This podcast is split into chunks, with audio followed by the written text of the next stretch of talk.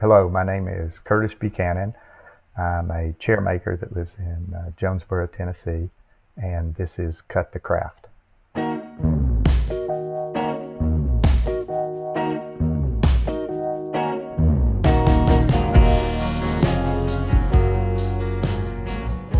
met the chickens that you gave Will the other day. Oh, yeah. I think it's all the way down to one chicken now, I believe. He has two little chicks too. Oh, he does? Okay. Yeah. Oh, but those ones aren't from you? No, not the chicks. I gave him the two chickens and the chicken tractor. Oh, yeah. One of the chickens got eaten by a hawk, I think. By a hawk, yeah. I'm just not a good animal. What? You know, it's just one of those things where the idea is much better than the reality, which is what we find all the time. And when you realize that, the best thing to do is to stop. Well, welcome to Cut the Craft, everybody. I'm Brian. And I'm Amy. And I'm Curtis. Yeah. And you're Curtis. That's awesome. I love that Tim did the same thing. Yeah. That makes me really happy. Yeah. Maybe it's a chair maker's tip. Oh. Okay, so Curtis, first of all, thanks for being on the show. Can you tell us a little bit about what you make? You said you're a chair maker, but maybe you can go a little more in depth and describe how you make chairs. Okay. Well, what I make or what I specialize in are Windsor chairs, but really it's Greenwood chair making is what I like to say that I do, because I work the wood, or Greenwood chair makers work the wood straight from the log, and so it's almost all hand tools, and that's what really got me into it, because I didn't have really any money to get started with, and I had just fallen head over heels in love with these couple of hand tools, a shaving horse and a draw knife and the fro. And well, first I'll tell you what a Windsor chair is. A Windsor chair is a chair that has a plank seat, a wooden seat, typically carved, and all the parts stop at the seat. So in other words, the back legs don't continue on up to form the back of the chair. So, I mean, really you've got two different types of chairs, and one of them would be a post and run, which would be a ladder back type chair. And then you have a Windsor chair, and in the post and rung chair you make the frame, and then the last thing you do is you put the seat in. In a Windsor chair you don't have anything but a pile of sticks, unless you add the seat. Mm-hmm. But I mean, that's there's a hybrid between the two, but really every chair ever made comes under those two headings. So so there's not, there's only two ways to keep your butt 18 inches off the floor. But it starts out with picking out a log, and I love this whole process, and even the social aspect of it. You go to a small sawmill, and there's a bunch of guys that I deal with, but one of them in particular is Brian, and he's this real good old country guy, and we have this great conversation every time I go out there, and our negotiation on the log is almost, I always enjoy it. It's almost hilarious, I go out there and look at it, and he had a big old log out there one day. I was looking for seat material. So I have him saw the seat material, and I look at it and I go, "What kind of log is that, Brian?" He goes, "I don't know." And I said, "You think it's one of them Siberian elms?" And he goes, "Could be." And I said, "Well, I've been wanting to try one of those out for seats, but I hate to take too much of a chance." And he goes, "I understand that." And so all this is negotiating on what the price of the log. And finally he says, "Well, I'll saw it for you for $150. And I say, "Well, that sounds good. Why don't you do that?"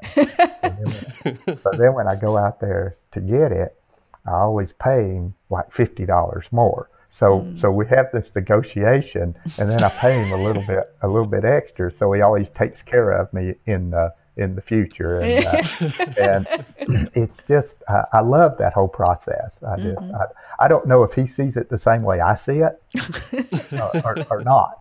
We've never talked about it. I have no idea, but it just happens like that. So it's funny. So, as in like maybe he's looking at it as, oh yeah, there's this guy, and then he tucks me way down to where I can barely make a living, and then he throws in a tiny little tip, and it's just such an insult. Yeah, that might be it. I hate it when he shows up. Yeah, it could be, but anyway, it's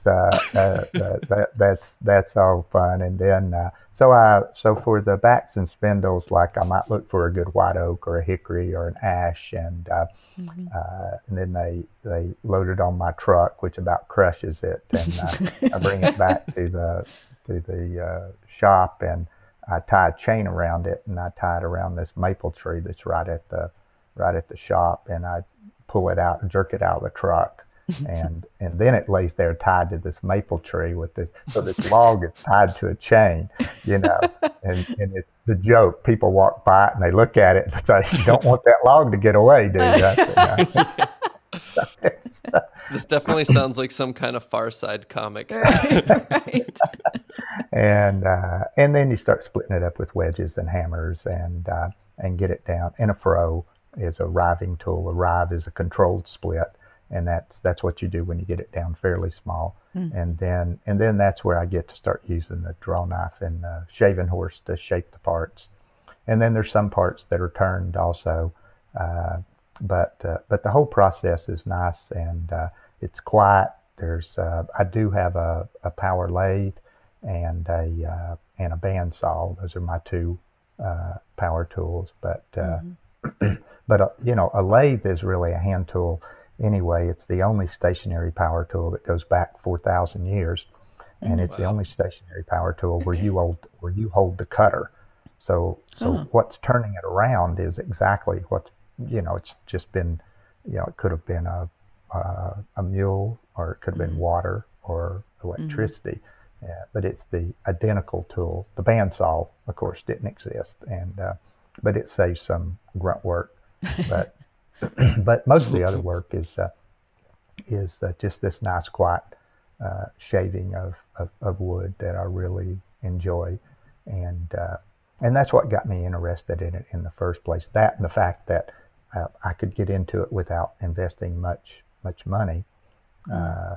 Always a plus. Yeah, I could talk somebody into let me cut down a tree to get a log, and then start working it. So, but it was it was these tools that I wanted to work with, and I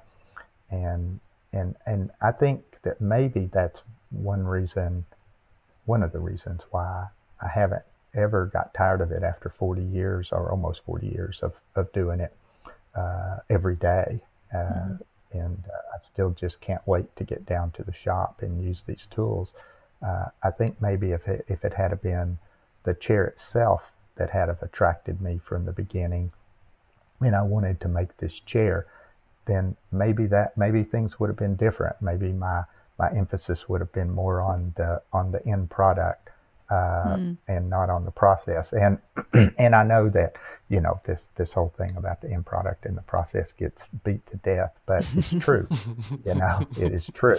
I just love this process. I just love it. And how does it make you feel? So what I've heard from nearly everybody we've talked to is that it's about the process. It's about the process. Especially for people who are using, including ourselves. And I'm like, is that I just feel like there's something else to that, that could be explained. It's sort of just like saying, the sky's blue because it's blue or something. There's more. There's something about that I want to sort of delve into more deeply. And so how does it make you feel when you're enjoying the process? Does it make you feel like just more connected to your body and to the material, or does it feel like you're in control of something? Like, what is that? You know, I don't know. It's I know there's a silversmith, and I don't know if you've ever read some of his stuff. It's Bruce Metcalf. Metcalf, yeah. And he wrote the Hand at the Heart of Craft, and it's a real heady essay. It's really long and heady, but I just love it, and I reread it about every 5 years, and there's stuff in there that he says that expresses what I feel, where I have trouble expressing it, but there's some stuff where he talks about, and to put it into my realm, it would be say some of the turning that I do on the lathe, that to pull off some of the stuff that I do, it takes years and years of just repetition, just doing it over and over and over and over again. But that's not the only thing. It also has to have this element to where you never own it. There's always a risk involved, and I think risk is the word. And there has to be this risk involved. But if I blew 50% of my turnings, then it would be frustrating and it wouldn't be fun. But if you only blow 1% or 5% of whatever it is that you're doing, but you're able to pull it off almost every time, if everything's on, the skill required to do it is so high level, but you have practiced so long to be able to gain this skill that it takes your total concentration. It takes the tool being perfect. It takes everything being perfect. And whenever that all comes together, you really just lose. It's almost a form of meditation. You when you finish it, you feel invigorated, not beat.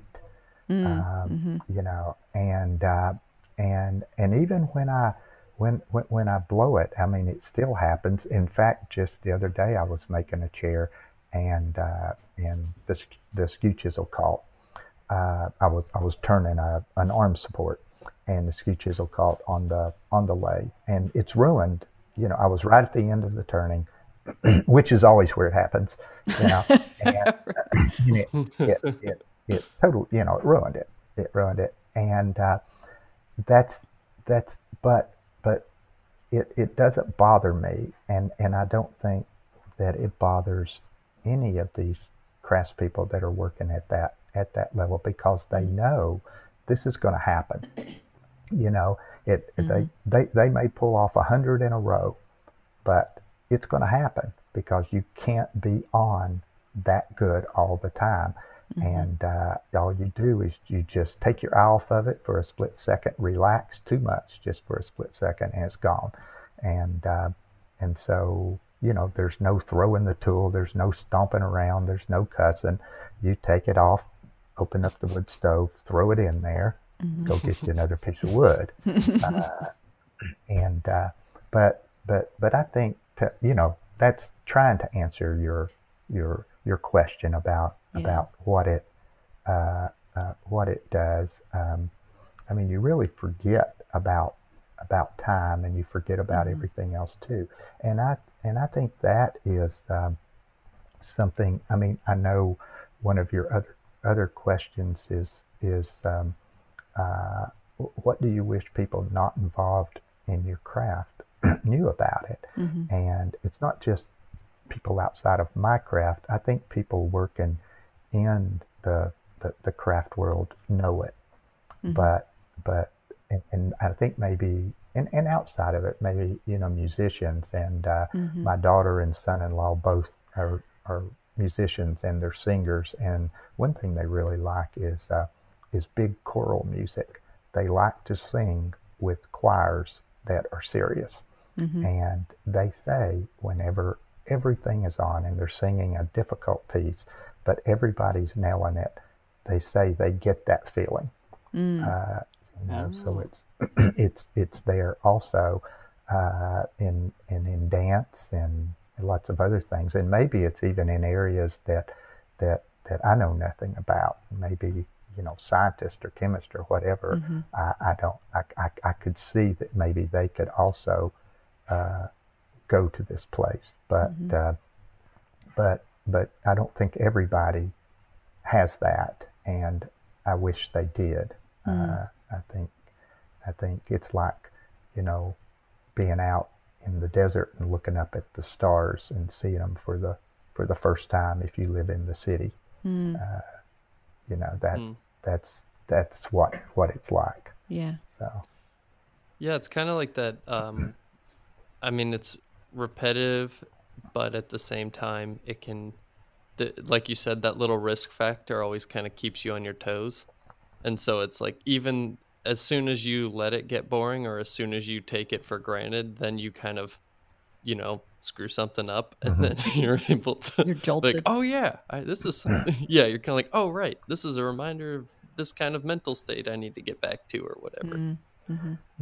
Yeah, and that's what keeps me going. And it's like I said, it's the tools, and I've always felt that, if I died right there on the spot, that there would be no unfinished work.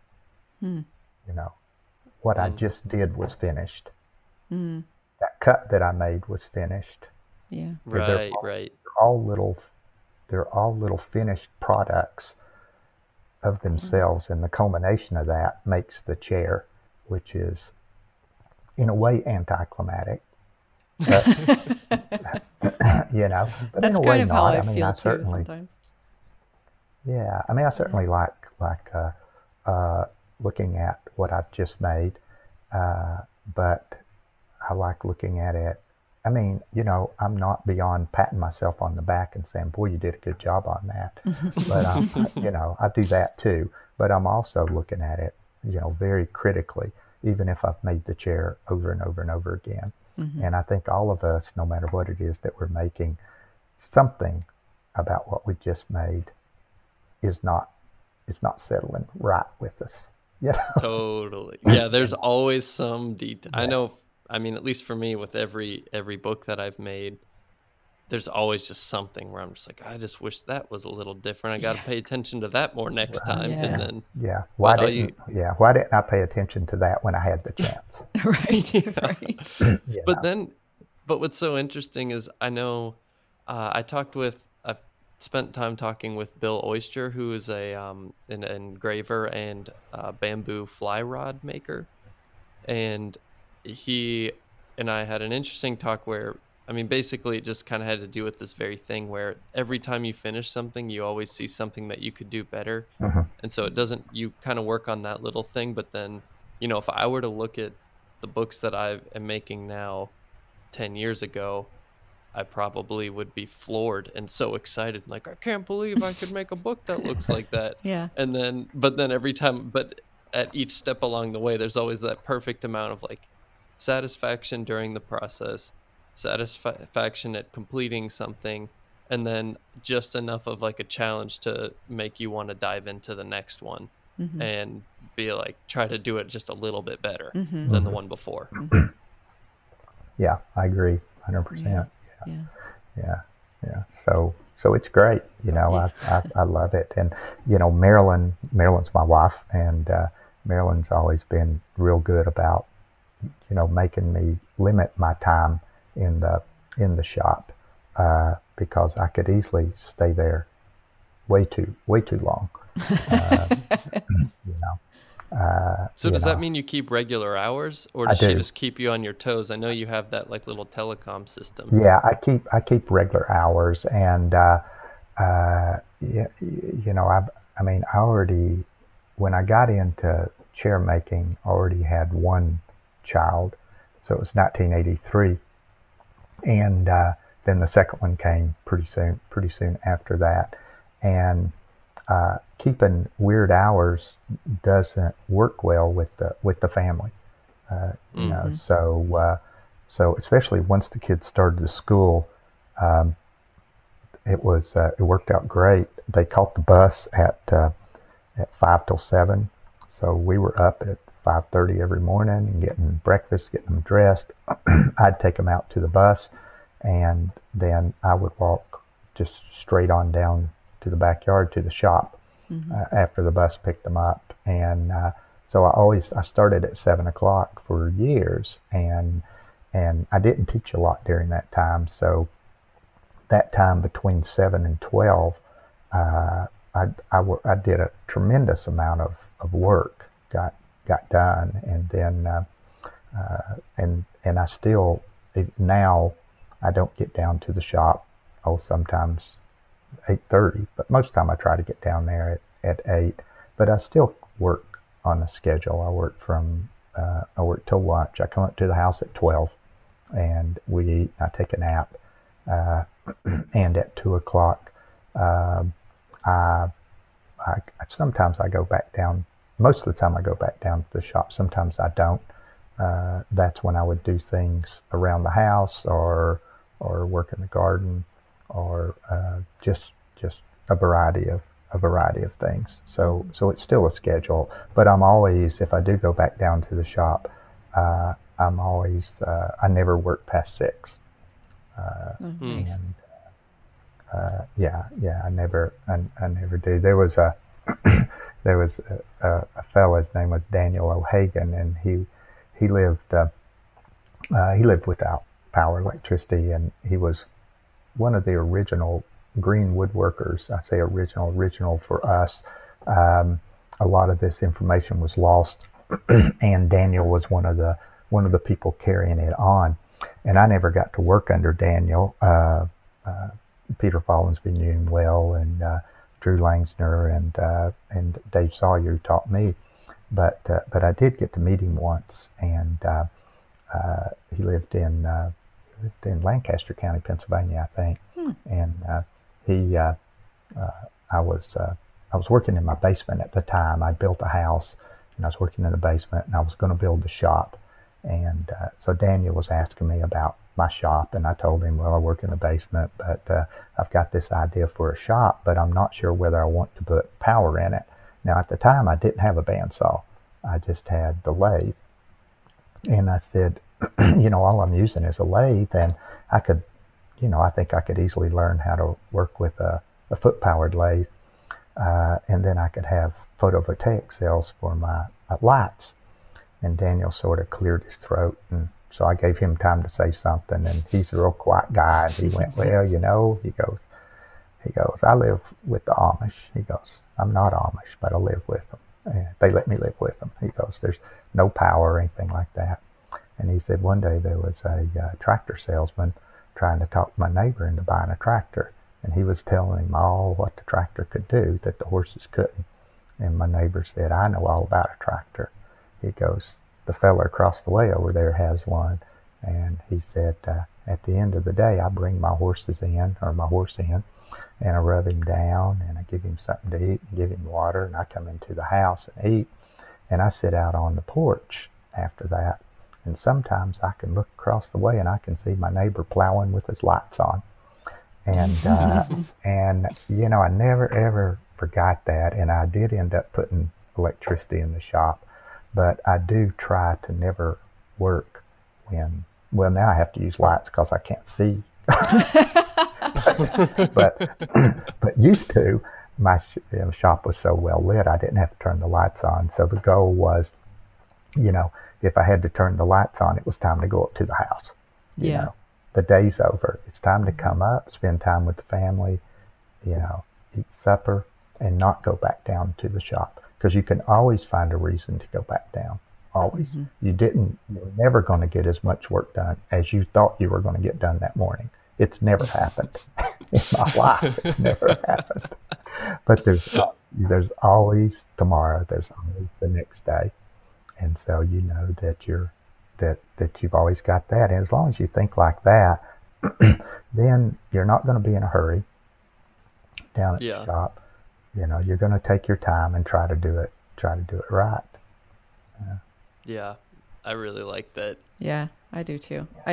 It's funny because I'm in the process of kind of reestablishing myself here on our farm, because all of my best laid plans just sort of like went down the tubes, and I'm like, well, I guess I'll just stay on the farm forever. So there is a building here that it was called the garage, but you couldn't fit a normal car into it anymore. It was built for like Model Ts or something. And then for a long time, Grandma had all her feral cats in it. And now I'm like, well, this would be perfect for a little workshop for me, because I've never had my own space. And so, yeah, I'm not going to put electricity in it at all, because I don't need electricity. I just need good light. So I'm just looking for old windows to put into it and fix it up. So, and that's the same, it's the same sort of thinking for myself too. It's like, I don't want to feel like I have to take advantage of something. Like I just want to go in and use what's available, meaning light, and then just be able to go home and not feel bad about it, because I can't turn off a switch or turn on a switch. It's just time to go. So that's good. I agree with that, you know. Yeah, I like for my work in the shop to be just another integral part of my day. I've always mm-hmm. tried to view it like that. Mm-hmm. That you know, it's I don't you know, I'm not trying to get it out of the way. I'm mm-hmm. not trying to get breakfast out of the way. Mm-hmm. I'm not trying to get my nap out of the way. I'm not trying to get all these things that make up my day out of the way. Yeah, you know, you're enjoying the fact that you're able to do it, and it makes up a part of your day. Right. But you have to have all of it to make up a part of the day. And and you know, before electricity, when it got dark, you had to stop. So that was it. Yeah. You couldn't work anymore. Right. You had to stop, and then all of a sudden we could light things up. So now there's nothing to stop us. Mm-hmm. working ourselves to death, except mm-hmm. just, you know, yourself saying, okay, it's over. Yeah. You know? Yeah. I know for me, it definitely takes, the decision about electricity was made for me because I work in the other half of my living room. Mm. And so it's just, you know, we're renting a place, and so it really does just take sort of like a sheer willpower to just stop. I mean, mm-hmm. as Amy even knows with the podcast, I just have a tendency to just get obsessed with something right. and I just don't stop. Yeah. And so I kind of rely on cleanliness and putting things away. Like, you know, I'm kind of working on a task and I'm like, okay, this is going to be the last thing that I'm doing today. So as soon as I finish that, I just make sure to like wipe down all my work surfaces, put everything in a neat little stack. And that way, when I'm, you know, sitting on the other side of the room with a beer, looking at my workbench, that's just inviting me back to it. I can just be like, nope, I already put everything away. I just have to stop today. Yeah. And I think that's important, even outside, you know, you're in your living room there, but even in my shop that's detached, I think that's real important. And mm-hmm. and that gets to one of your questions about the size of my shop. And mm-hmm. You know, I worked in a lot of different shops prior to building mine. And how long have you been in that one for? Let's see, probably been in it for 93, probably 27 years probably. Oh, and, wow. Okay. So I worked for 10 years in just makeshift places, or maybe I rented a place or mm-hmm. something. I mean, at one time when we first moved to Jonesboro, we had two kids and Marilyn's staying home with them, and I didn't have a place to work, and I didn't have money to rent a place. And so I got the town mayor and council to give this old log cabin to me that was Andrew Jackson studied law in it or something. So it's right in the middle of town. It was actually moved there. It wasn't there before, but but it was locked up, and they gave it to me. And so I worked there, but then winter came and I couldn't heat it. And we had a little shed in the back of the rent house that we were renting, and it was only 8 feet by 9 feet. And it had one small window, but there was this huge maple tree that had grown since that little shed had been built, and it blocked the whole entire window. It was right up against it. So all you saw was maple bark. And but I ran a wire out there from the house, and to plug the lathe in, and a light. And I worked there all winter long and made that work. But working in the variety of places for 10 years, I think, made it to where I knew what I wanted whenever I built the shop. And so it's still fine after 23 years. You know, I mean, yeah, the thing people would say to you that I used to hear was, well, now think of the biggest shop that you're ever going to need and double the size of it. And Jeez. And I always took the view of I backpacked a lot, and I always took the view of the backpacker, and that is, think of the least amount of stuff that you're going to carry on this trip, and then get rid of half of it. So that was, right. So that was my view at the shop, which was to think of the smallest shop you could possibly have, and then cut it in half. And so it ended up being 16 by 20, and it's plenty. It's plenty of space, and it's, you know, it's easy on everything. It's just easier to take care of. I mean, you know, you've got all the advantages, like a small kitchen that your tool is only one step away. And so you put the tools up a lot better than you would if it was a big shop, because it's so easy. And you have to put the tools up because you don't have all these places and surfaces to put them. But the other thing is, if something like if a lamp needs to be fixed up at the house, and I take it down to the shop, it has to be fixed. There's no place for it. It's yeah. You know, I can't. Yeah. I don't have a corner to put it in.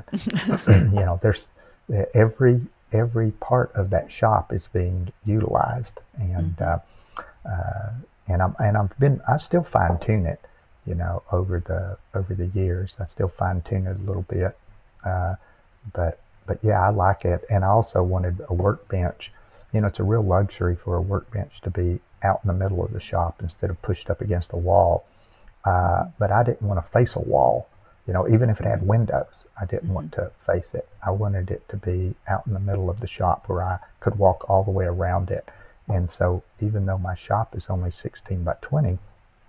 This huge workbench that's 3 feet by 8 feet takes up most of the space. But since I don't have a table saw, which is the huge space eater in most woodworker shops, you know, the table saw has to be out in the middle of the shop. And but I don't have a table saw. So in fact, they scare me. They are scary. I had one many years ago. I gave it away. How does that, I mean, you mentioned that there's not even space in the shop for a lamp. So I know that you teach workshops out of your shop. Right. So how does that kind of work? Well, I had to, I used to only take one person at a time, and that was just, and it was real lackadaisical. I mean, it still is, but it was really then. If somebody wanted to come for the week, then that was fine. Tell me when you want to come and what chair you want to make. And if you show up, great. And if you don't show up, that's okay. I've got plenty of work to do. And I miss that somewhat, but things had to change a little bit for other reasons. But with one person in there, it was fine, and I've got porches and all that we could spill out to. But then some things changed in our lives, and I needed to look at bringing in a little bit of money through the workshops, and look at them as an income maker.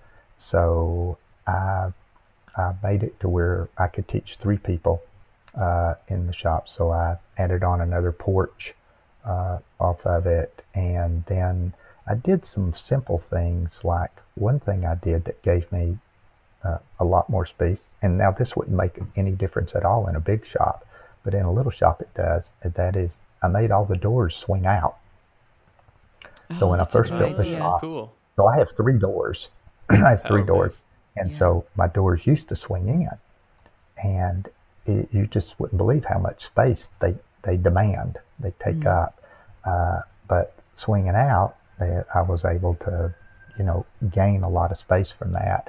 And then I figured out the smallest workbench that a student would need, and had three of those built and made places for them to hide when they're not there, slide up underneath things. So yeah, it worked. It's tight, but you know, years ago I used to teach at a variety of schools around the country, and some of those, like where I used to teach at North Bennett Street School, and this is the old school that they have a new one now, but the old school that they had, I mean, it was so packed that in order for me to get to students in the back of the classroom, I had to walk out the door and down the hall and in another door. Oh my gosh. That's how tight they were. I couldn't get through the workbenches. So I've got a lot more room than I had there. And you know, and that wasn't unusual. You know, you had a small workspace. So yeah, it works, but it's tight. And,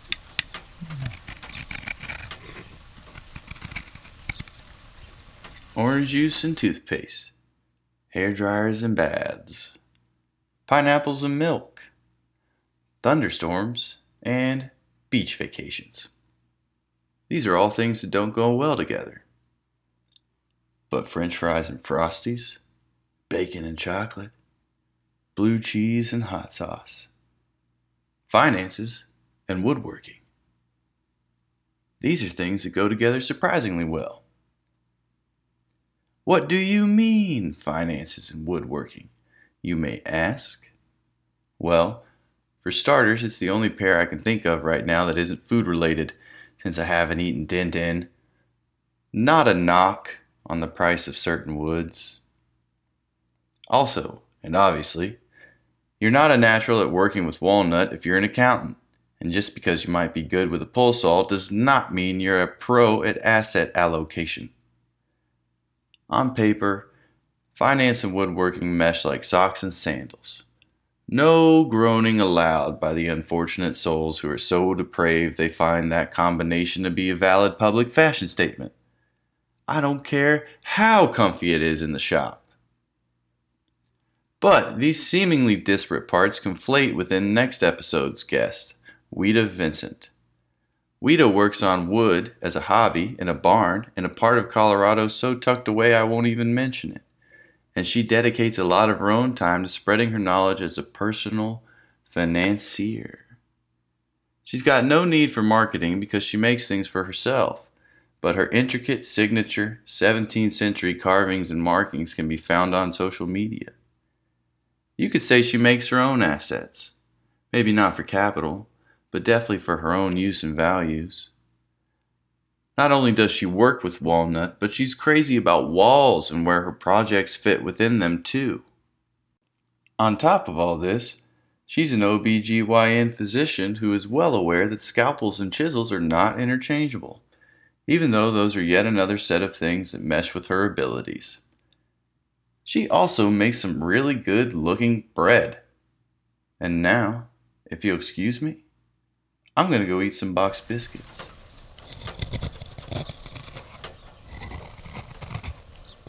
So, Curtis, you mentioned Dave Sawyer. We've been sort of tracking a little bit green woodworking lineage, and people say, "Well, I learned from Curtis," and then we learned that you learned from Dave Sawyer. And can you tell us a little bit about how that happened? And you said, I think he learned from Daniel O'Hagan. Maybe you can give us a little bit of a history lesson. Yeah, well, I can't really go much further past Dave. I know that Dave had contact with Daniel and him and Jennie Alexander, formerly John Alexander, back at that time they had contact. But my involvement with Dave, I mean, I can't say enough about what it meant. It really was the difference in me being able to do this and not. Dave always said that he really didn't teach me how to make chairs, and because I didn't spend that much time with him, and that's true in one way, but in another way it's not true. He gave me so much. He gave me all these short. It was a shortcut. It would have been too long for me to learn this stuff, and I wouldn't have been able to survive. Mm. So were you already interested in? Were you already making chairs to some extent before you met Dave? Yeah. So what had happened is we were living in Western North Carolina on the other side of Asheville, and Marilyn was teaching school. And we lived back up in the mountains on a creek. And one day she was coming up, it's in the wintertime, and it was a long drive, windy road. And she almost wrecked on the road coming up. Mm. And she came into our little cabin and made the announcement that tomorrow I was to find us a place to live down at the bottom of this mountain. And it was one of those times when you just said, yes, that sounds like a good idea. Just a statement. And it turned out to be, just a huge thing that happened, because I went down the mountain. I found this little farmhouse, and there was all these people in their 70s and 80s that lived around us, and they became our good friends. We grew gardens with them and visited with them, socialized with them. And one of them was a woodworker. He was retired, but he still went out to his little shop every day. And he started letting me work with him. And we started building some furniture. And I liked a lot of the stuff that had to do with it, cutting the dovetails and just all the handwork. But I couldn't stand running boards through the planer, the table saw. I didn't like any of that. And that's when I gotten a hold of Drew Langsner's first book called Country Woodcraft. I think it's going to be reprinted by Lost Art Press maybe this year. But I got a hold of that, and then in November of 82, Marilyn bought me Roy Underhill's first book. And we didn't have a TV, or maybe we had one, but we didn't watch it. But I'd never seen him before, but I'd heard about him. And those two combined got me interested in draw knife and shaving horse. And so I built a shaving horse, and I was making some stuff, some pitchforks and some ladder back chairs, and trying to figure out. And I just loved it, but I couldn't figure out what in the world you could make to make a living at this with, and. And then about that time, probably just early 83, I found out that Windsors were made like that. Now, I didn't know what a Windsor chair was, like most people in the South didn't. But I looked at that chair and I went, wow, that's made with this Greenwood technique. And so the old fella there that I was working with is Mr. Bowman is who he was, Hugh Bowman.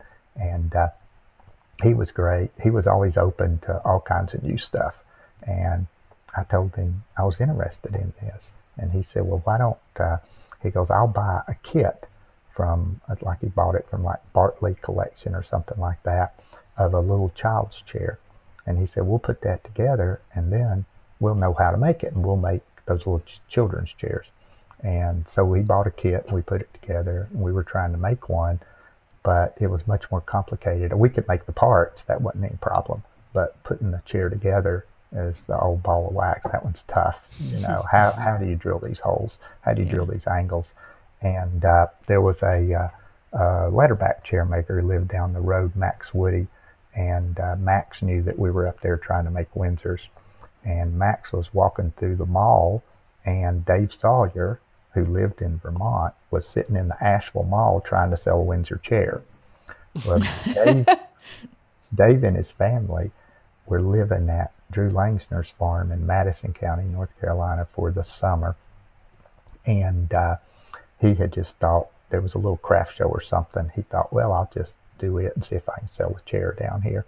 And so Max told him to come down to his shop to visit, and Max called me up, and I went down, and that meeting right there changed everything. Wow. Dave had little drawings. He had 5 pieces of paper with him that were 8.5 by 11 sheets of paper, and each sheet had a whole chair drawn on it. Little tiny seat patterns, and oh my! But so there was 5 chairs. There was a fan back and a sack back and continuous arm and a comb back and a loop back.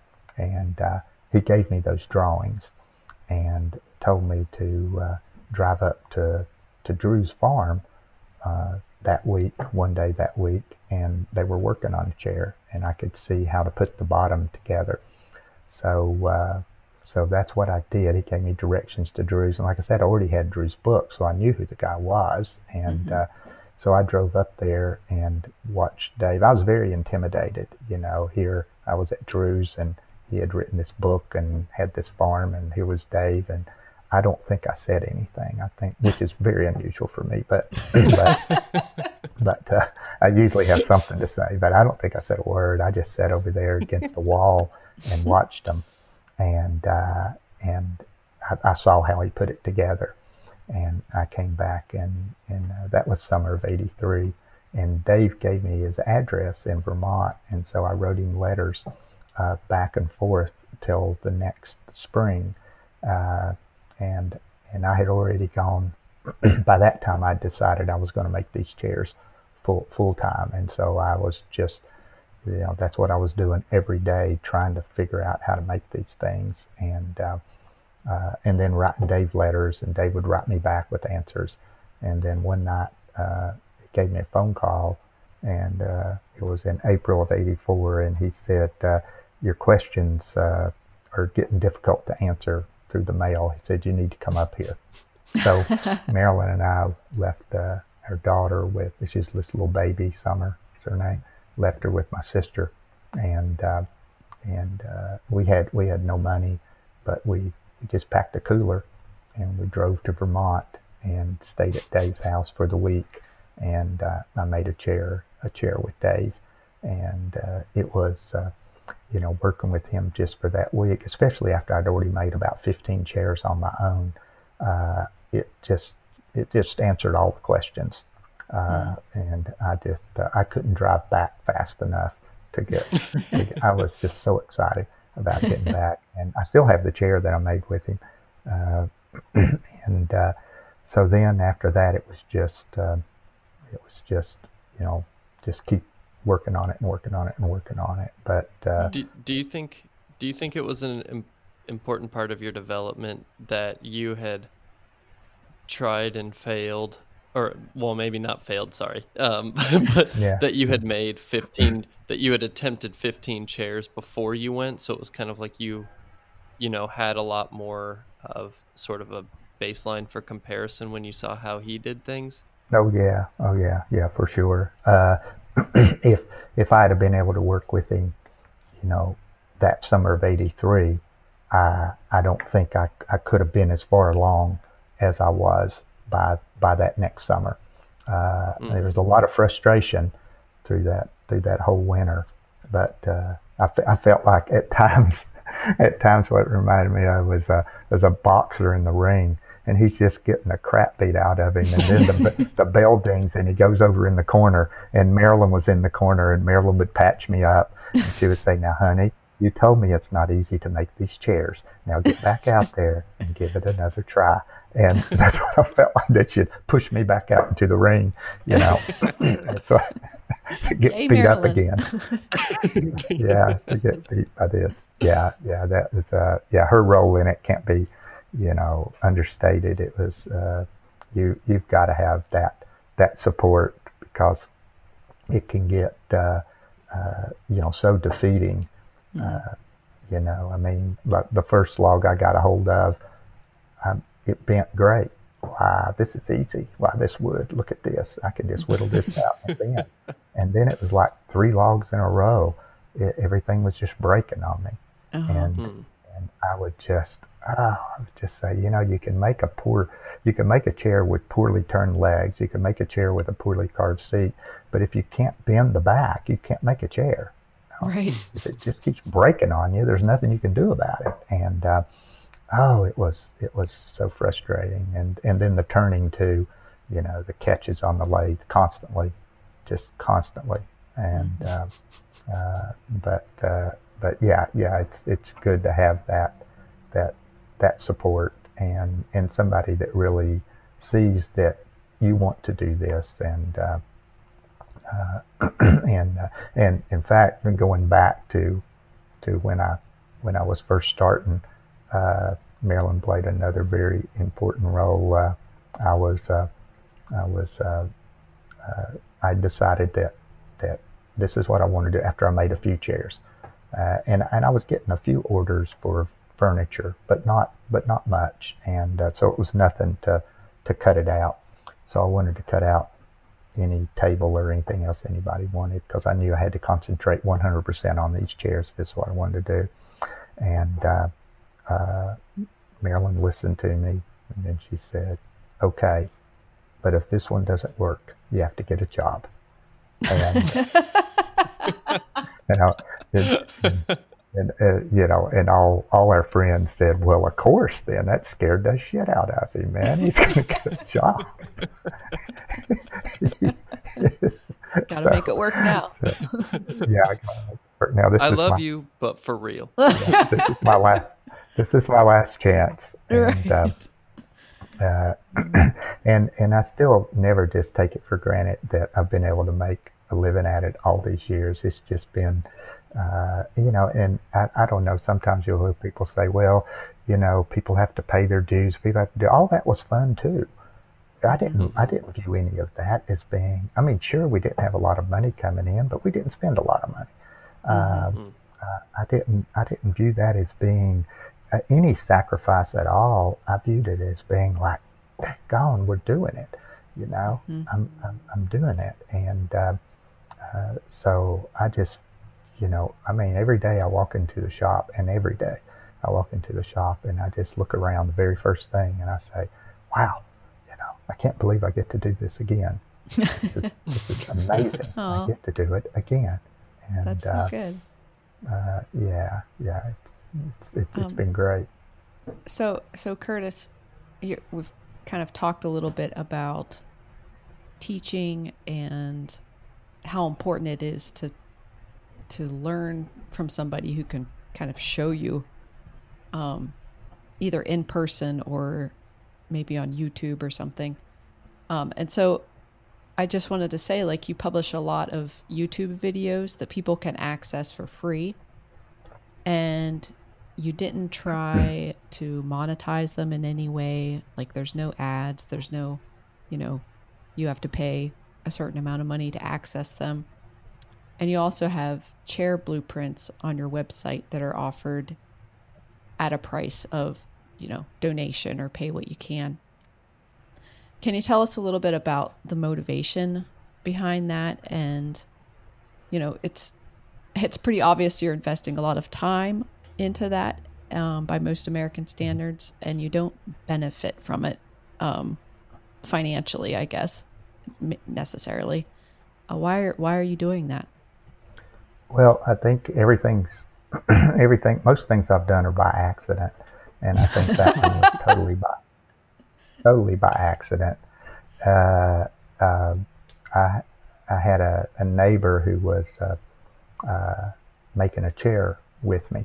While he was making it, I was saying, these people keep telling me about YouTube and that I ought to put a video up on there, but I don't know if I want to do that or not.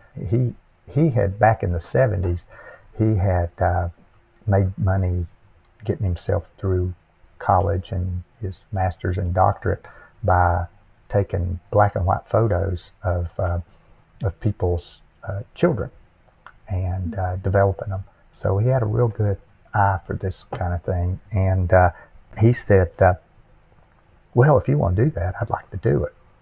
And I said, well, maybe that could be, you know, your pay for the chair, for making the chair with me. Mm-hmm. And so one day he just walked down to the shop. I don't know that we would have ever done it even after that conversation, but he walked down to the shop with his camera and he said, it's time to start that video. And I said, well, okay. I said, well, I need to go out. I need to go get a log. So let's just start that. So the first one was get some logs, which has just become a joke. You know, it's the first thing you do. Hey, you make a chair. Well, you get some logs is the first thing you do. So it started with that, and we weren't paying too much attention to what we were doing. And then we saw that people started watching them, and well, that got our attention. It was like, oh my goodness, people are watching these things. So we started trying to do a little better. He started trying to do a little better with his filming, and I tried to give a little bit more information. And then I, you know, about that time I started thinking about it. I hadn't thought much about it. We were just shooting these videos and putting them up. Mm-hmm. And then I thought, well, you know what? I said, this is a good way to get the information to the people that can't afford to take these classes that are mm-hmm. expensive. And it's a good way to advertise my classes mm-hmm. Because watching these videos is just going to make, I thought it would just make more people want to come to take a class. And so both things worked. Mm. Both of those worked. And I was just pleased just with that it was people were getting the information that couldn't afford to take a class. They were the young guys. They're the ones that are going to be doing this full time. They're the ones that are going to be taking it places that I wasn't able to take it and other people weren't able to take it.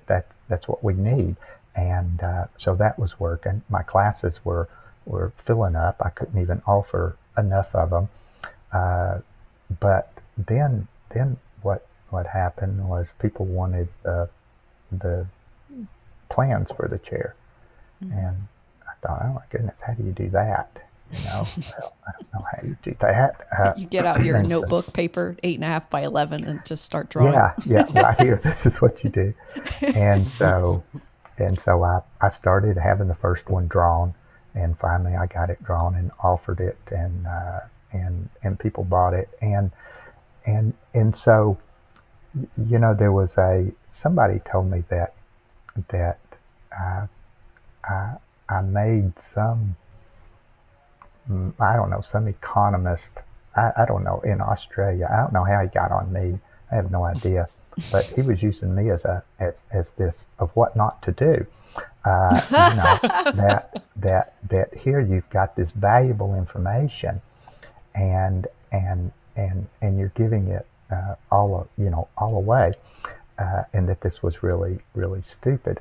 And so I you know, in my head, I wrote the guy back, you know, in my head. It's like all the letters to the editor. In my head, I got them real good. Yeah, that we've all written. We write thousands of letters to the editor. You know, we all do. And so, you know, and it was like you know, I would plead guilty to giving away this information, but saying, you know, I couldn't have planned it if all I was looking at was just how to make money off of it.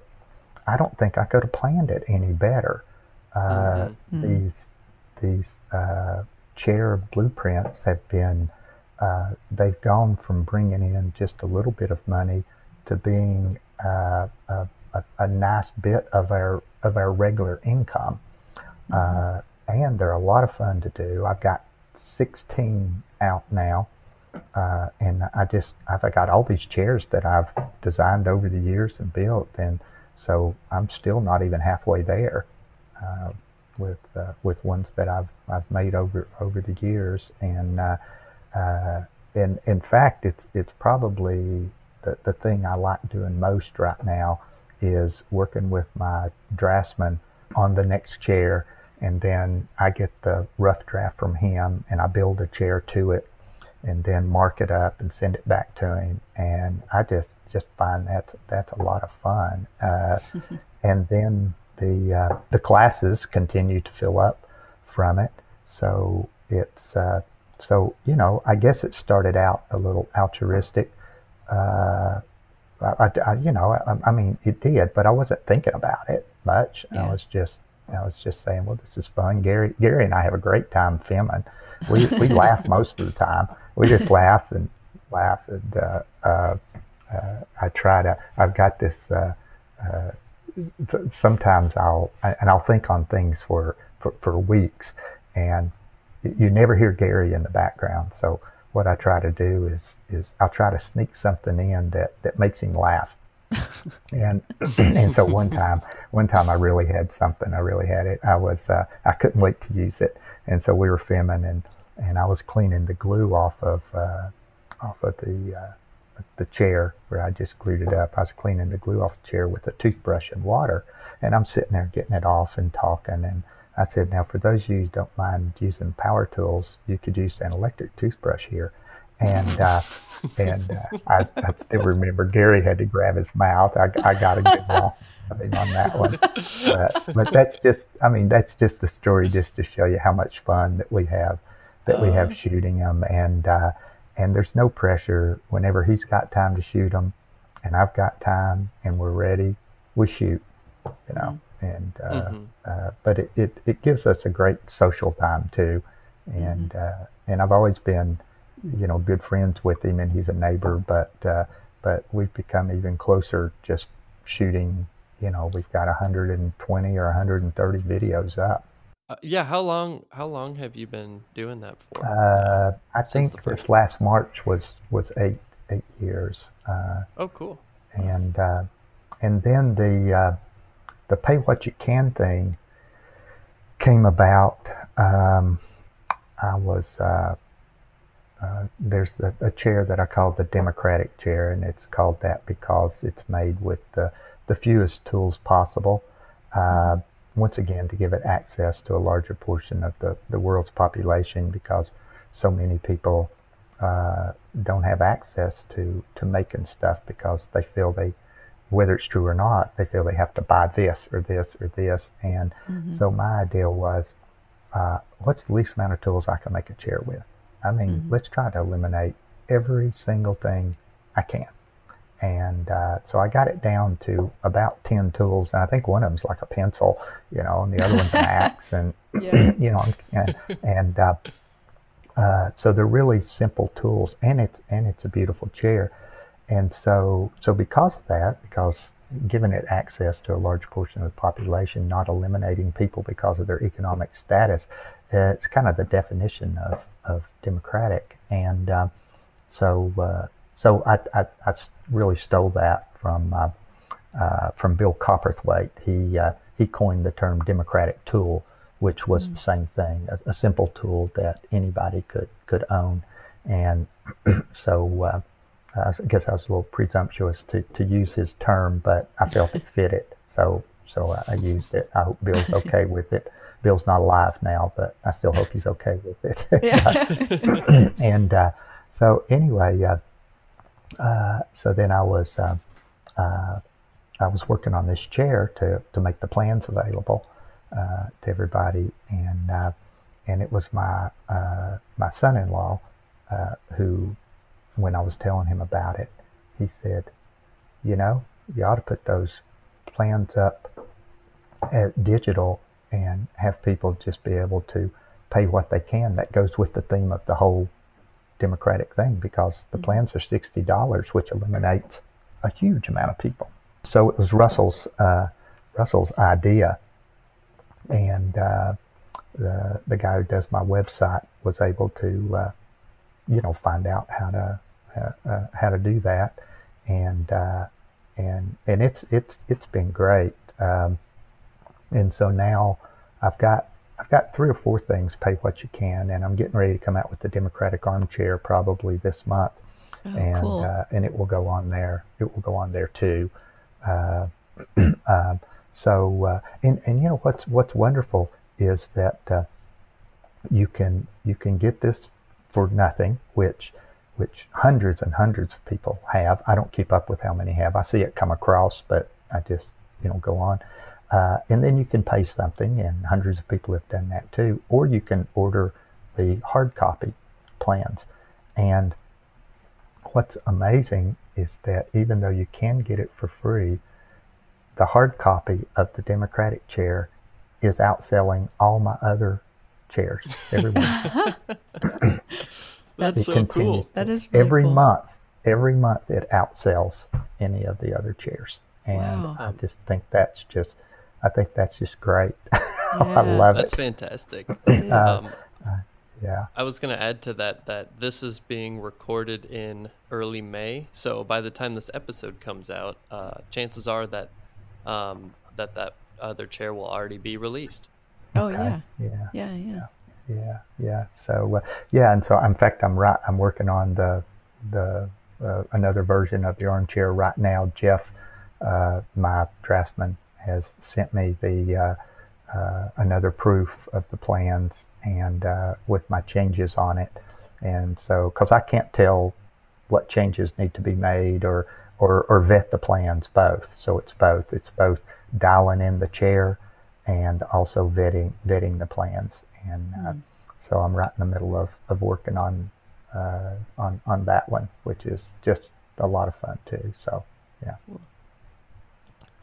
Cool. So Curtis, I think from the conversations you and I have had about Greenwood, the organization and your involvement in Central America, I think that there's a correlation between your interest in creating the Democratic Chair with as few tools as possible, and your experience in Central America. Can you talk about that? Yeah. Well, I'll tell you, so Greenwood is a community-based sustainable forestry initiative in Latin America, and it was started by Brian Boggs and Scott Landis and me and 92 is when we first started working on it. 93 was the first trip. And it was a value-added product, so it was kind of recognizing the fact that the forest inhabitants a lot of times are part of the problem in deforestation, but they're also the solution, and their part of the problem stems from the fact that they live in predatory societies, and they're trying just to eat. They're trying to feed their family, and they're doing it any way that they possibly can. Mm-hmm. And it's not fair for us to say that forest is very important for everybody. Whenever we destroyed our forest up here, you know, the temperate forests are just more resilient and come back. So, you know, you have to give them an alternative to being able to feed their families, and so that's where we came up with this idea about teaching Greenwood chair making and other Greenwood projects too, but mainly it was chair making that we started with. And so we started working in Honduras on the north coast. The rainforest is in the north coast of Honduras, and especially over in the northeast side, and so we started working there and teaching post and rung chairs. Everything was challenging about it, but we had some good success. And then after about 3 years, I think it was 96, I wanted to introduce a Windsor type chair, so a plank seat, something very different than they'd been doing. And so it was real important that I eliminate every tool I possibly could, because these people don't have the access to the tools. They're remote and they're poor. So that was the first time I came up with this chair that I eventually called the Democratic Chair. And The workshop was successful down there, and different versions of that chair are still being made down there. And I got so excited about it here that when I came back, it's all I wanted to teach because it's what people needed to make to start with. They, you know, and I'm just like them. If I was going to take a class on chair making or on book binding, you know, I want to build the trophy chair. You know, I want to build this fine looking piece that everybody oohs and ahs whenever they come into my living room. I don't want to, you know, hit shag balls at the golf course, but that's what you need to do. You know, that's what you need to do. You need to sit there and work that draw knife over and over and over and over and over again till you've learned at least one tool, and the most important tool, the draw knife. And so I decided that my classes were going to be very pure, and this is all I was going to offer, and nobody signed up for the class.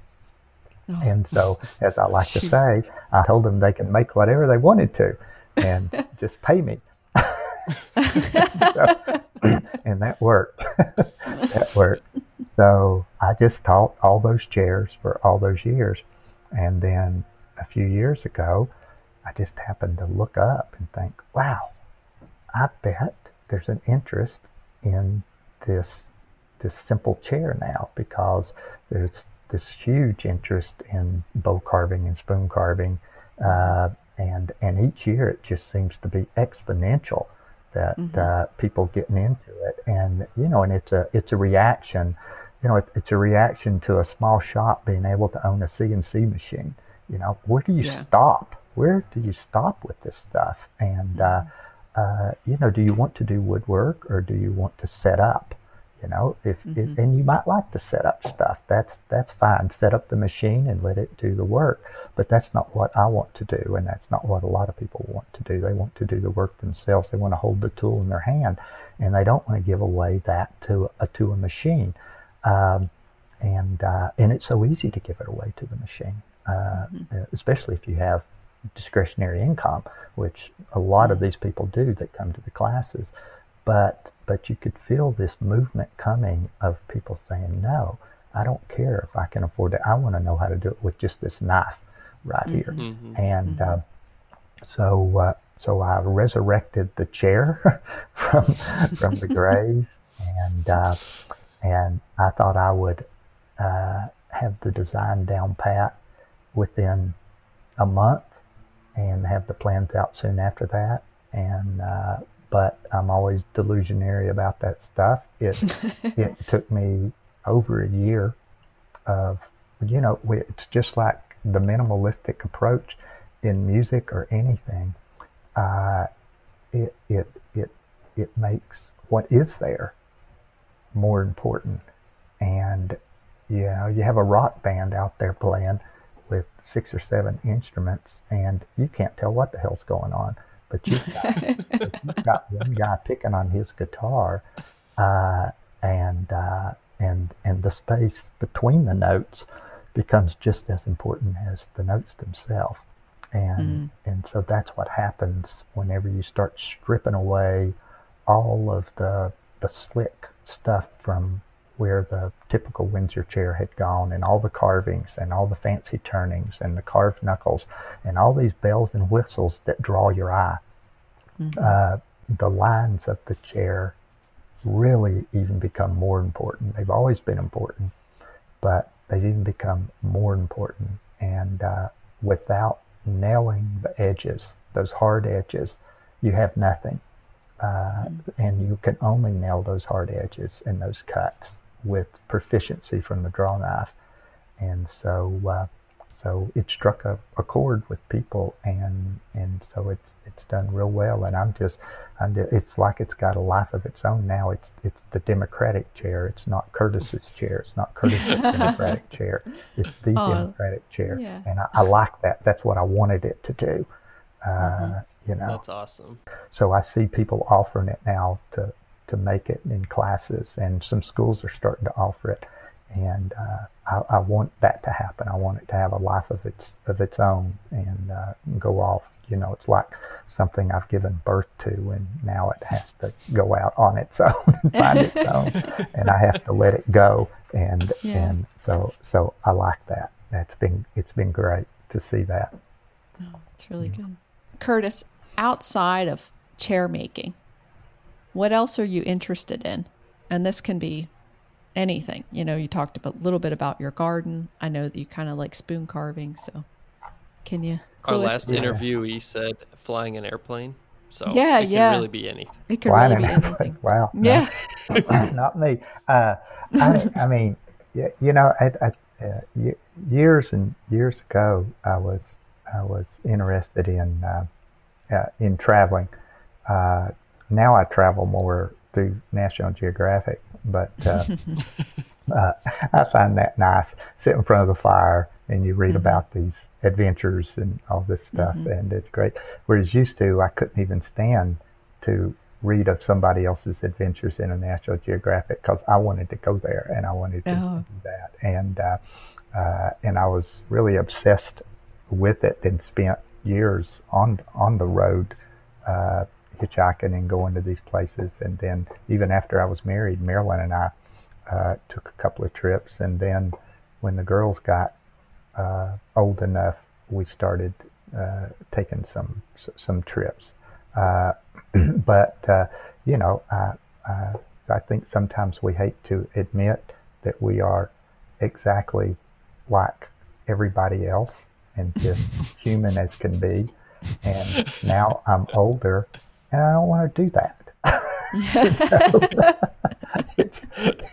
I'm glad I did it before and I had great fun, but I just like it at, you know, staying here at the house like everybody else. That's, you know, we just get so comfortable, you know, we not only want to sleep in our bed, but we want our pillow and we want the person beside us that's been there for 40 years, you know. Yeah. We don't want this stuff. And there's nothing wrong with that. And so now what I...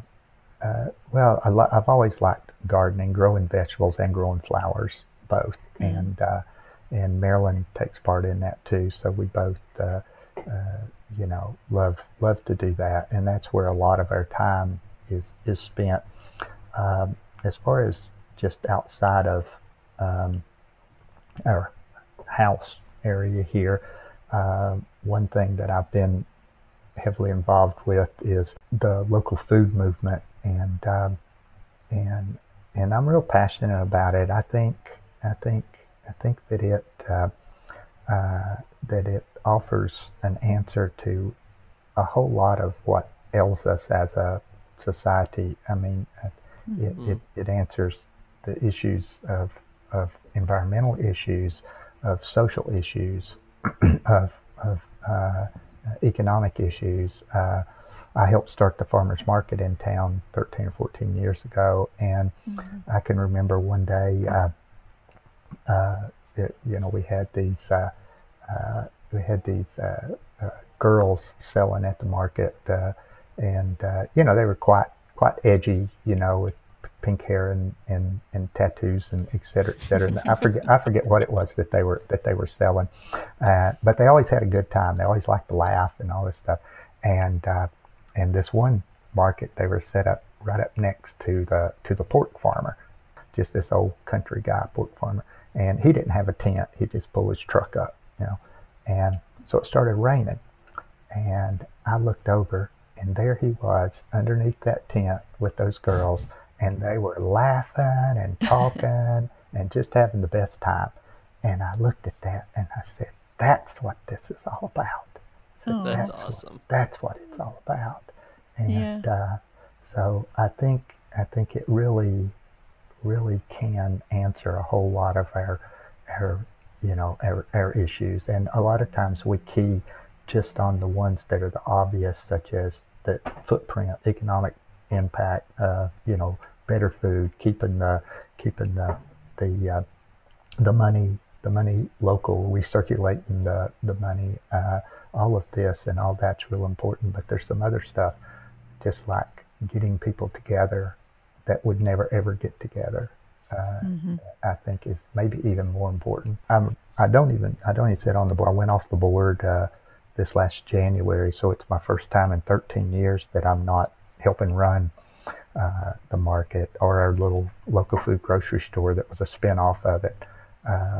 and it's been good. I think I've been. I mean, I'm no longer involved in Greenwood in Latin America. I went off the board probably 10 years ago, and that was really a passion in my life for a long time. And but I thought I would have a hard time separating from it, same way as a hard time from the farmers market. But I didn't have a hard time at all. I walked away from the last board meeting, and that's been it. A lot of my good friends are still real involved in it, and it's really rare when we get together that we're talking about it. I'm not asking any questions other than just, when's the market going to open, or when are we, just questions like that, not discussing policy or anything. So it's been real easy for me to let, those are two things that I started.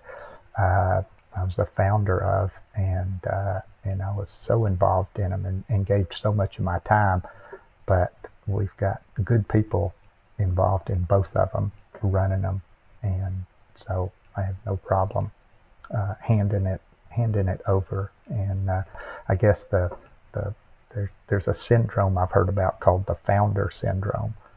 I don't have that. I don't have a problem with saying no.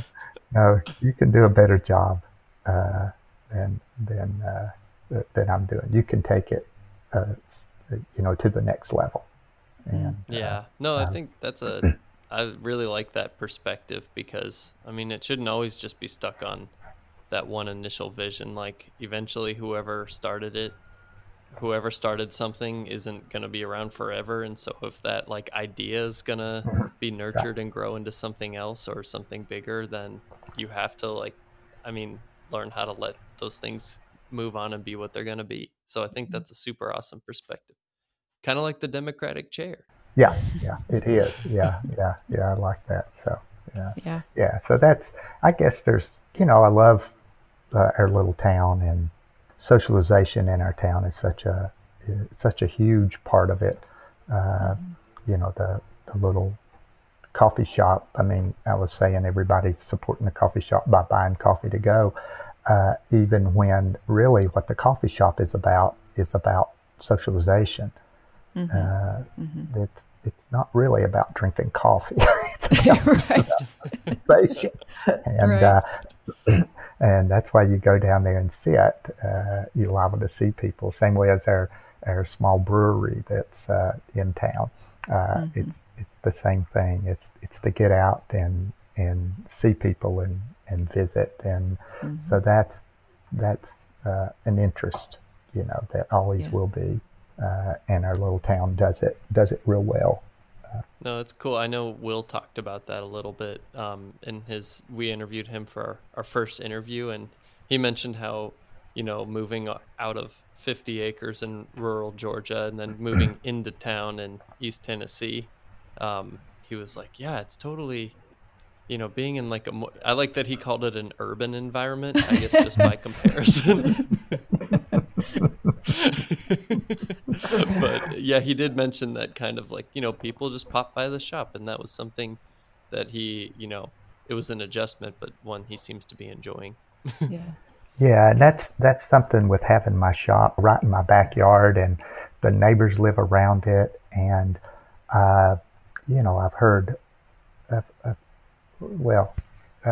guess people in their shops can view it different ways, and I'm sure there's a lot of them that view it the same way I view it, but I view it as an honor that my neighbors don't come by asking me to do all kinds of stuff all day long, but when they do need my help, I feel honored that I'm there, and I can break free of my work at any time, and I can help them. There's a family that lives right behind the shop, and there's 4 kids over there, and the father's a good friend of mine, and he but he never is, he's not the kind of guy to work on anything outside the house or even in the house.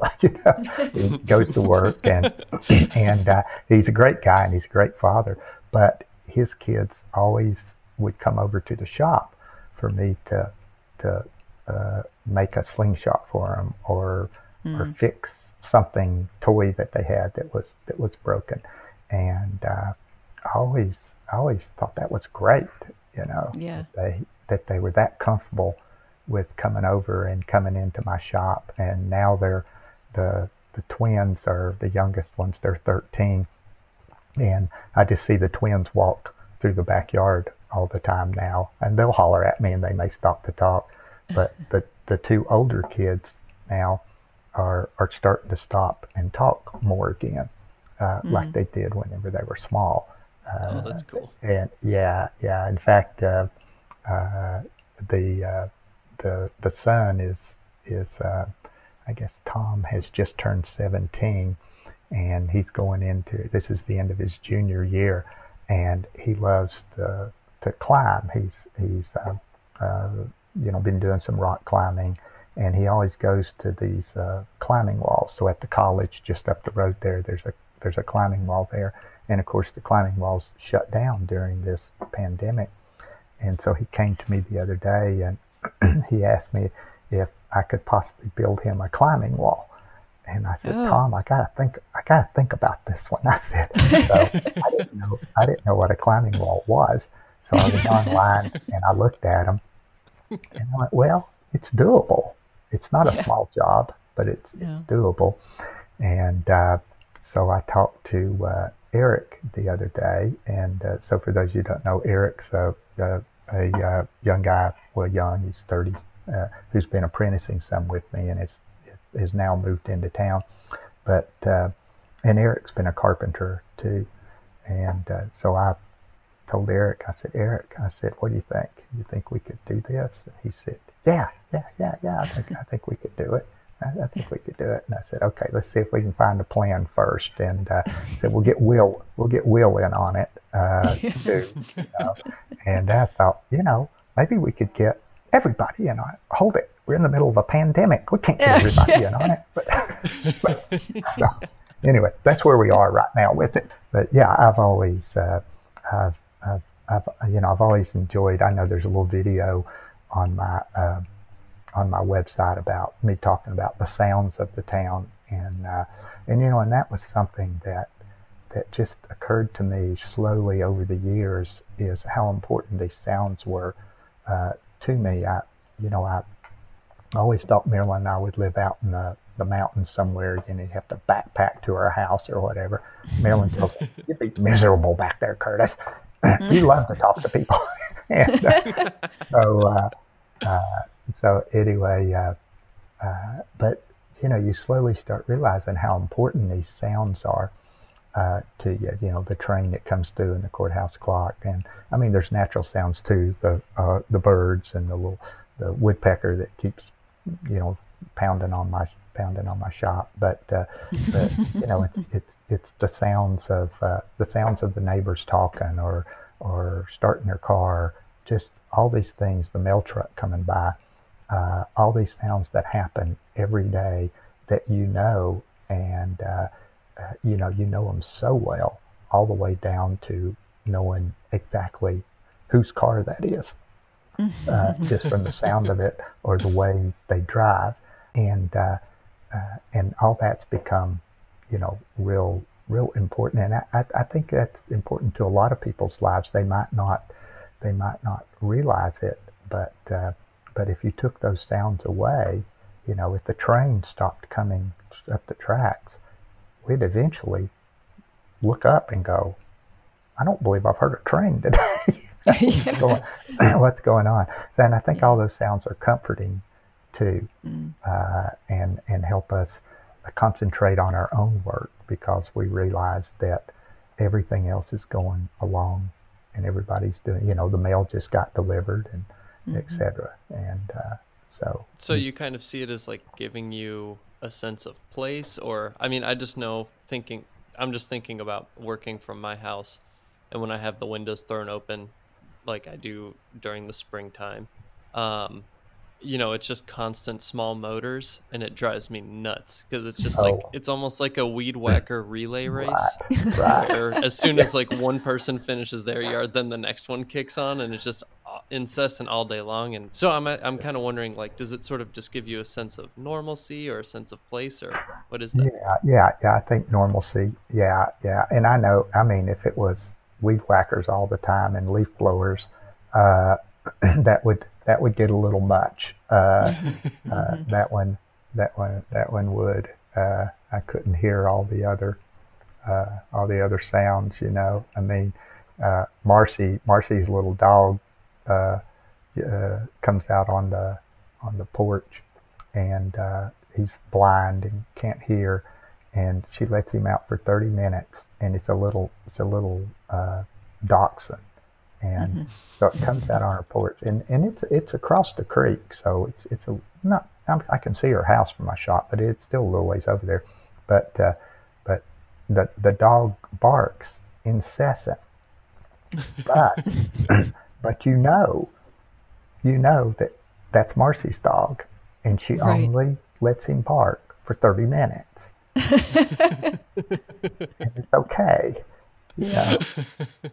If he was out there for 4 hours, it would be a little much, but it's okay. Yeah. And because it's okay, you soon don't even hear him after a bit. Oh, you might hear him again, go, oh yeah, he's still out, you know, but you aren't really, it's not getting to you because you know it's going to end in 30 minutes and she's going to bring him back.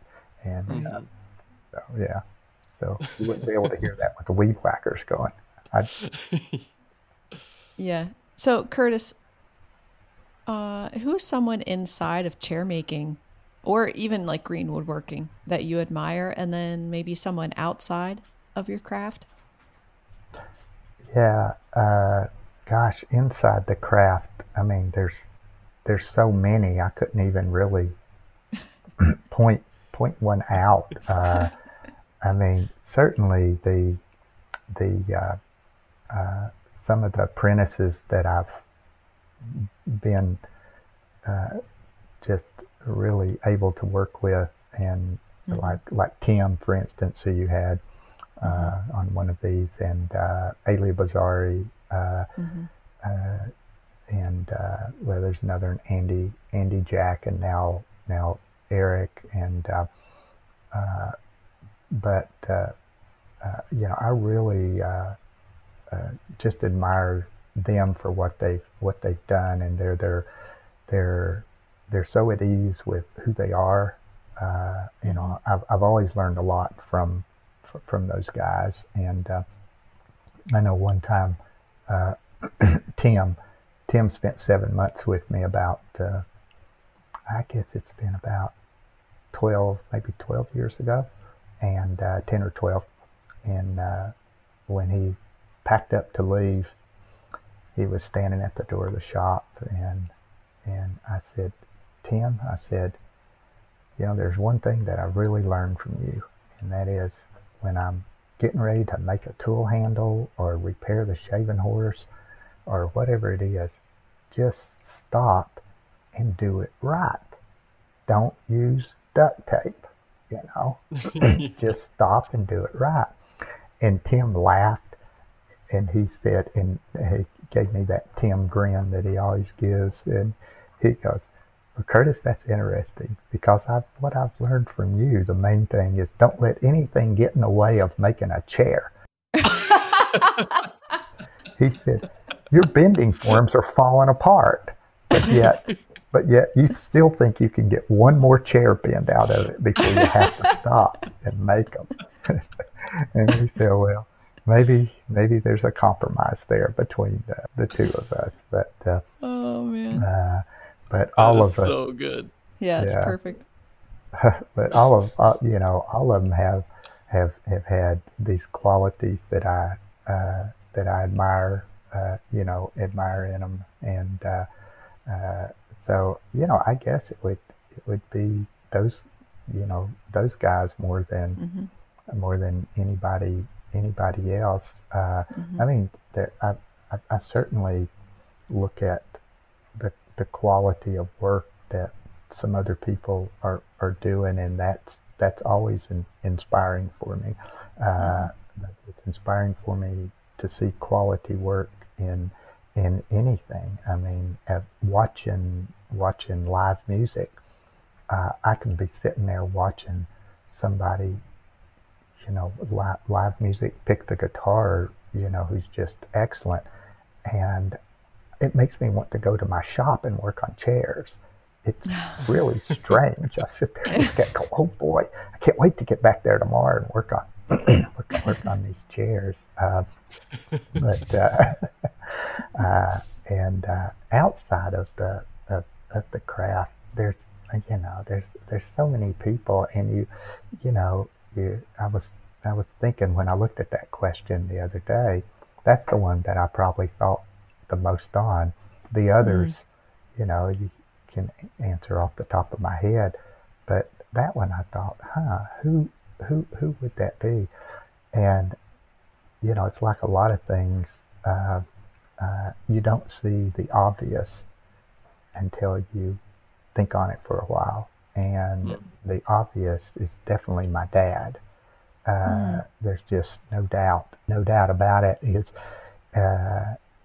trying to emulate him in my shop. And he wasn't a craftsman at all. He sold hardware for a hardware store. He was on the road salesman for them. But he came from a poor farm in western North Carolina, just right on the Tennessee line. But Dad loved. He's still alive. He's 97, but he can't do much anymore. But he loved work, and he loved physical work, and I like physical work too. I think it really. I think it's just good for you. It does so much, and it's so satisfying. But when Dad always, when we would get ready to do something, it was his patience with getting ready for the job that I tried to slow myself down, because my mom does things real fast, and. We always knew who opened up the half gallon of ice cream whenever the lid was ripped off of it. That was Mom. I don't want to take any time with this stuff. I want to get to it. But Dad's one to get everything ready, get all his tools ready, get them all clean, and then start to work, and then work at a nice pace. And you look at him, you don't think he's getting anything done. But at the end of the day, he's done more than anybody else, and he hasn't wore himself out, and he quits in plenty of time to clean his tools up and put them all up. If he's used a shovel, he's going to clean it and oil it and put it back. And I think that's such a good way to get things done and get things done right. And I'll never do it the way he does it, because I got so much of my mom in me, which she's got her good qualities too. She gets things done.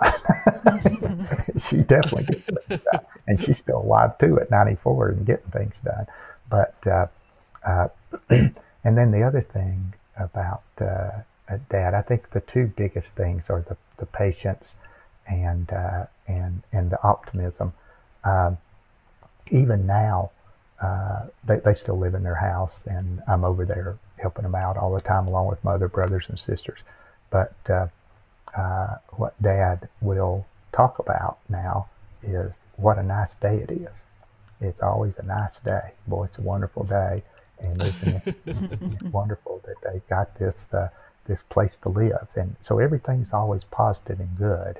And him and I, we grew Christmas trees for about 35 years, and from 1977 to 2012, I think, is when we finally harvested our last ones. But it was on the farm, on the family land farm that he was from over in North Carolina. It's an hour from here, so we drive over and work on the trees. And we never made much money off of it at all, but it gave us a common goal to work on together. Being as we couldn't talk politics or religion, it was good to supersede that with your dad, and so we. But I remember one day we were up there working on the trees, and it drizzled on us all day long. And we worked. And at the end of the day, we were putting up our tools. And Dad said, "Well, Kurt, it rained on us all day, but it was a warm rain." I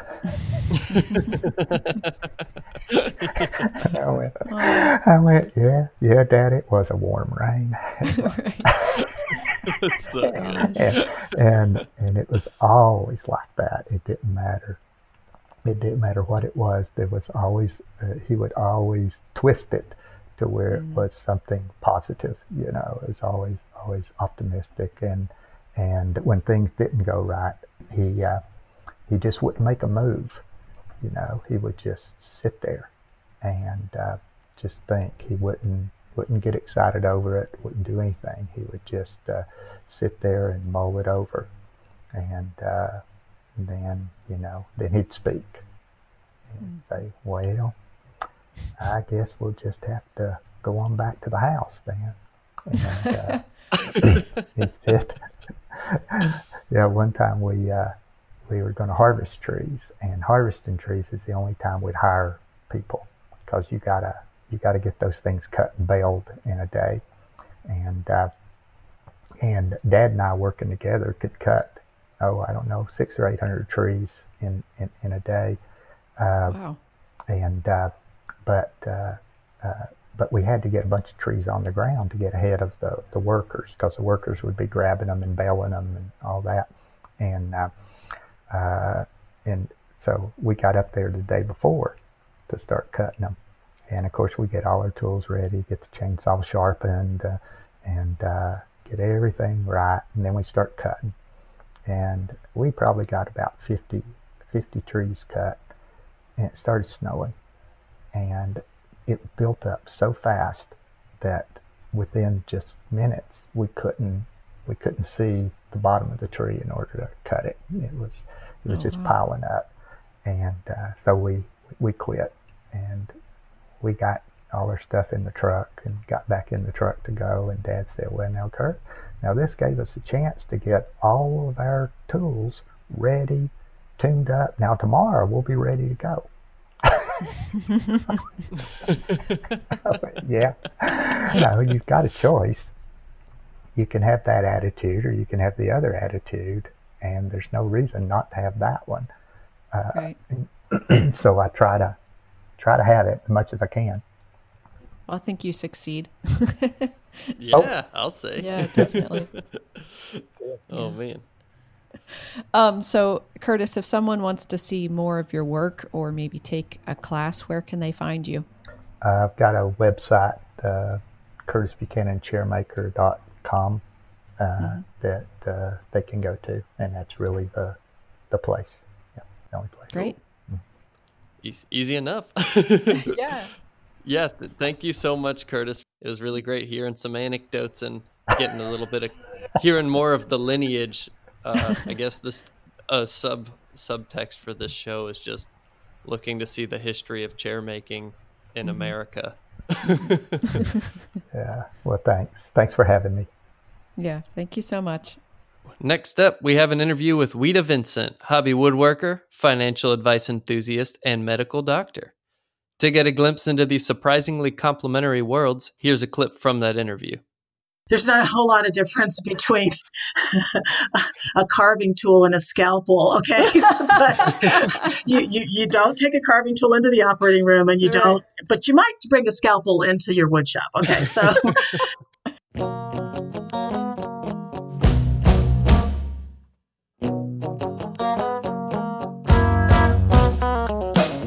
Okay, Humble, take it away. Please feel free to hit subscribe wherever you listen to podcasts, and rate and review us because it helps with the show's visibility. Yes, thank you so much to everyone who has taken the time to rate the show and leave us a review on Apple Podcasts. Super important to help people find the show, so thank you for doing that. Mm-hmm. Also, thanks to everyone who's contributed to our Patreon account. Every dollar helps us bring you meaningful and entertaining interviews and enables us to build a community that supports folks trying to get into handcraft. Yay! And thanks to our new patrons, John. What? Yay! I'm trying to thank John. Okay, sorry. Go ahead. Thank you. Thank you, John, Louise, and someone who wishes to remain anonymous for your generous contributions to the show. What else we got? T-shirts. Thank you for your patience to everyone who has pre-ordered a T-shirt. We're placing the order at the end of the month, so I guess it'll be... If you'd like to get in on it, the clock is ticking. We're ordering it on August 30th. And also, one of our listeners, Kiko Denzer, sent us a very sweet care package. Yes. It had some spoons. Well, I mean, he sent this really... It was just so nice, like totally out of the blue, like, you know, asked if he could send us some thoughts. And I was like, okay, yeah, send us that. And it was like a little card from his son and like a 2-page written letter that was just so thoughtful. And so, yeah, we just wanted to tell him thank you for that. And that was really nice. Yeah. And honestly, Kiko, if you're listening right now, it would probably make a great side project if you're down to let us share some of your insights. So thanks again. Yeah, it was great. Also, so you can follow us on Instagram at Cut the Craft Podcast to see images of our guests' work and stay up to date on happenings and releases. You can find us both on Instagram at Amy_Umble and at BH Beidler. If you have any questions, interview requests, or other crafts you would like to see represented, please email us at cutthecraftpodcast@gmail.com. And as always, we are forever grateful to those who help make this podcast possible. Thanks, Brad Vetter, for your graphic design, our good friends the High Divers for letting us use your tunes, our resident poet, Justin Williams, for your commercial wizardry, and to Luke Mitchell of the High Divers for your help and advice with the technical side of things. We hope you enjoyed listening to it as much as we did making it. Thanks. See you next time.